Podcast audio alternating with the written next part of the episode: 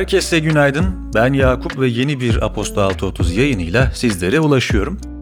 Bugün 21 Ekim Perşembe, gözler TCMB'nin faiz kararında olacak. Erdal Sağlam'ın DV Türkçe'de aktardığına göre 100 bas puanlık indirim halinde dün 9,20'lere kadar gerileyen dolar TL'nin 9.40 üzerine çıkacağı hatta 9,70-9,80'e ulaşacağı tahmin ediliyor. İndirime ara verilmesi durumundaysa beklentiler 9.30'un biraz altına inebileceği yönünde. Günün destekçisine de değinip sizi yoğun gündemin detaylarıyla baş başa bırakacağım. Şu anda dinlediğiniz bülten mükellefin destekleriyle ulaşıyor. Türkiye'nin en kapsamlı şirket kurma platformu Mükellef'le Türkiye'de, ABD'de ve İngiltere'de dakikalar içinde şirket kurulabiliyor. Ayrıntılar bültende diyorum ve sizi 21 Ekim Perşembe gününün Aposto 630 yayınıyla baş başa bırakıyorum. Keyifli dinlemeler. Piyasalar ve ekonomi Türkiye'nin kara paranın aklanmasının önlenmesine ilişkin mali eylem görev gücü, kısa adıyla FATF tarafından kara paranın aklanması ve terörizmin finansmanının engellenmesinde başarılı olamadığı gerekçesiyle gri listeye alınması değerlendiriliyor. Kararın 39 üyeye sahip FATF'in bugün Paris'te gerçekleştireceği toplantının ardından duyurulması bekleniyor.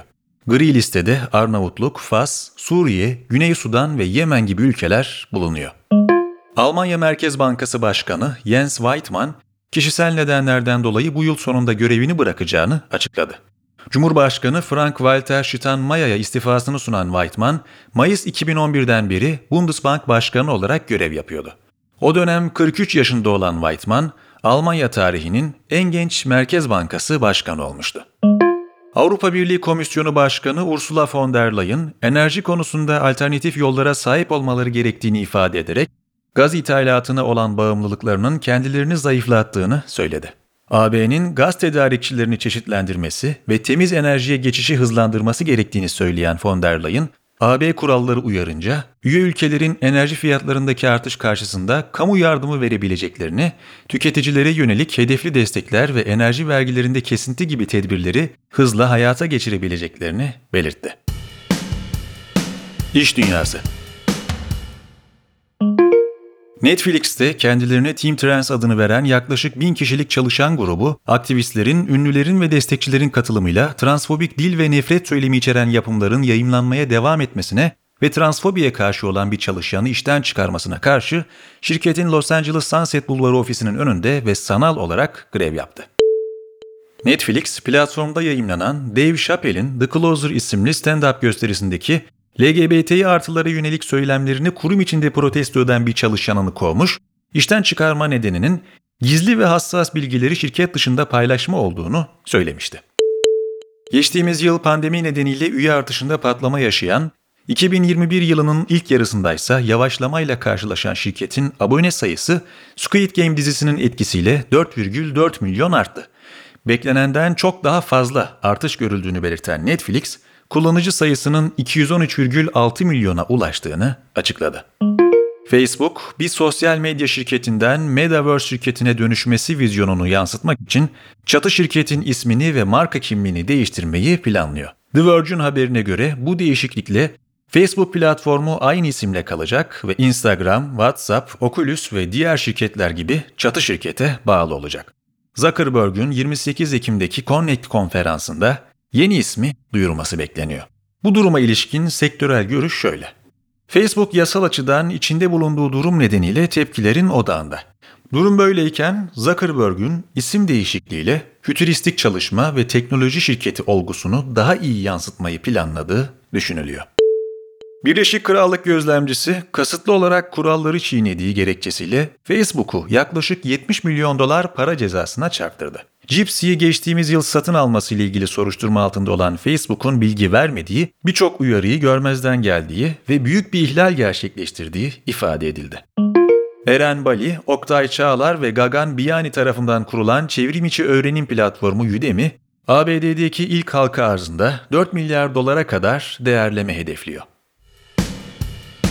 Politika Cumhurbaşkanlığının Irak, Suriye ve Lübnan'a asker göndermek için sahip olduğu yetkinin uzatılmasını öngören tezkereler TBMM Başkanlığı'na sunuldu. Cumhurbaşkanı Erdoğan'ın imzasını taşıyan tezkerelerde asker gönderme yetkisinin 2 yıl uzatılması istendi. Tezkerede Türkiye'nin güneyinde kalan kara sınırlarına yakın bölgelerde çatışmanın devam ettiği ve bu çatışmaların risklerinin artarak sürdüğü vurgusu yapıldı. İyi Parti lideri Meral Akşener tezkereye eleştirileri baki kalmak kaydıyla evet oyu vereceklerini, CHP lideri Kılıçdaroğlu konunun MYK'de ayrıntılı görüşüleceğini söyledi.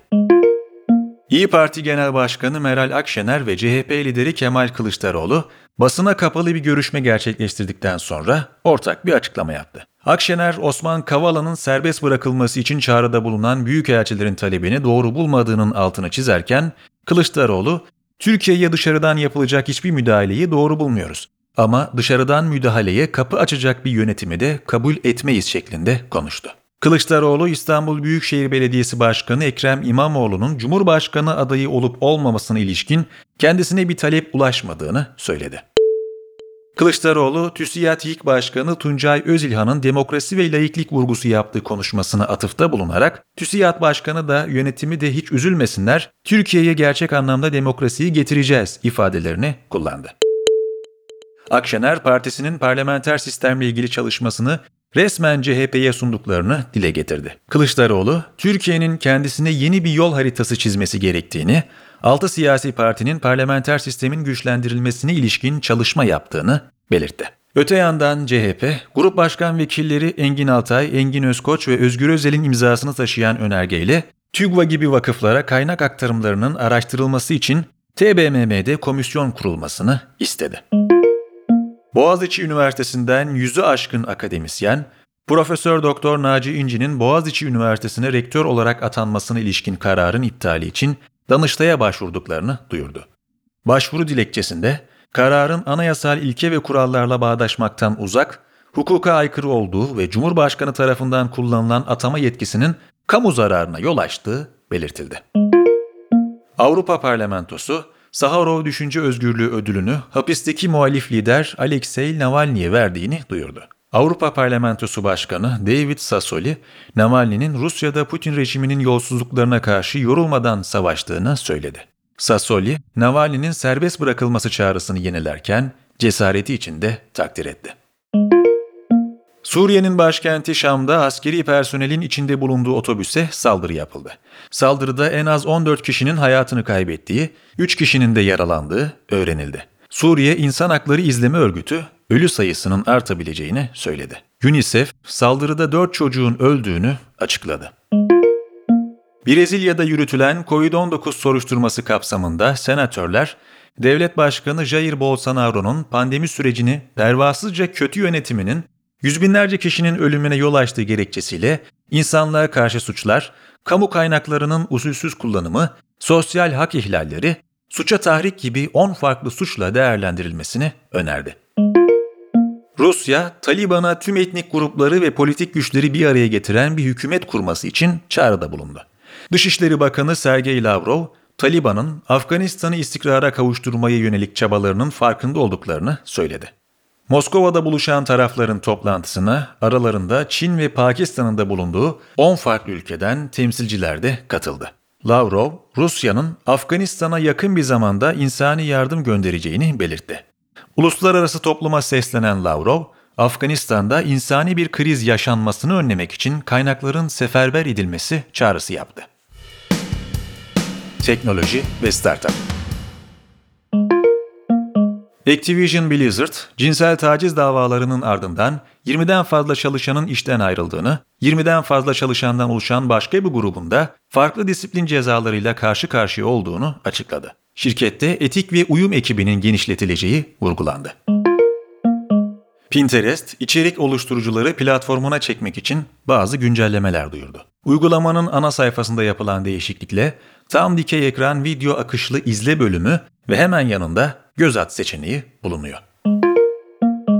Kullanıcılara kısa sürede Catalogs özelliğiyle sohbet ekranı üzerinden doğrudan alışveriş imkanı sunan WhatsApp, bunu iyileştirerek aranan ürünlerin kategorize edilmesini sağlayan Collections özelliğini duyurdu.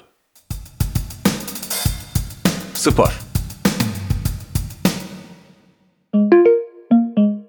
Milli yelkenci Ejder Günyol, İtalya'da düzenlenen Formula Kite Dünya Şampiyonası'nda Master kategorisinde şampiyon oldu. Ginyol'un 31. bitirdiği erkekler genel klasmanda yarışı Derin Cembaba 71, Kaan Özsan 76, Sarp Bulut ise 87. sırada tamamladı. Kadınlar kategorisinde yarışı Derin Atakan 36, Derin Deniz Sorguç 39, Merve Ceylan 41, Yağmur Tunay ise 43. sırada tamamladı.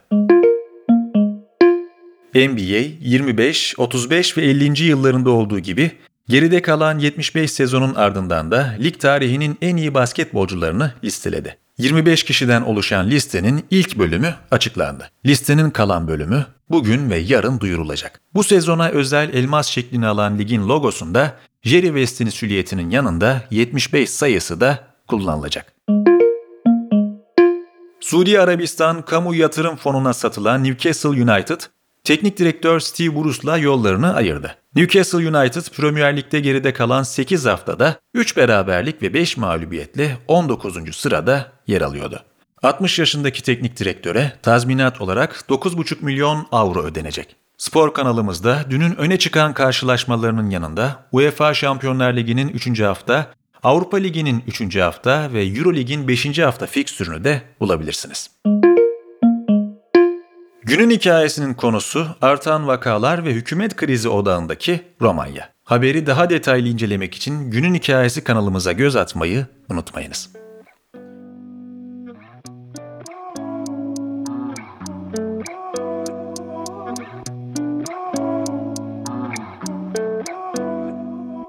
Bu haftalıkta bana ayrılan sürenin sonuna geldik. Ben Deniz Yakup. Bir perşembe gününde tekrar mikrofonun başında detayları sizlere ulaştırmaya, sizlerle buluşturmaya çalıştım. Sürçülisan ettiysem affola. Haftaya tekrar görüşünceye dek kendinize iyi bakın, hoşça kalın, sağlıkla kalın.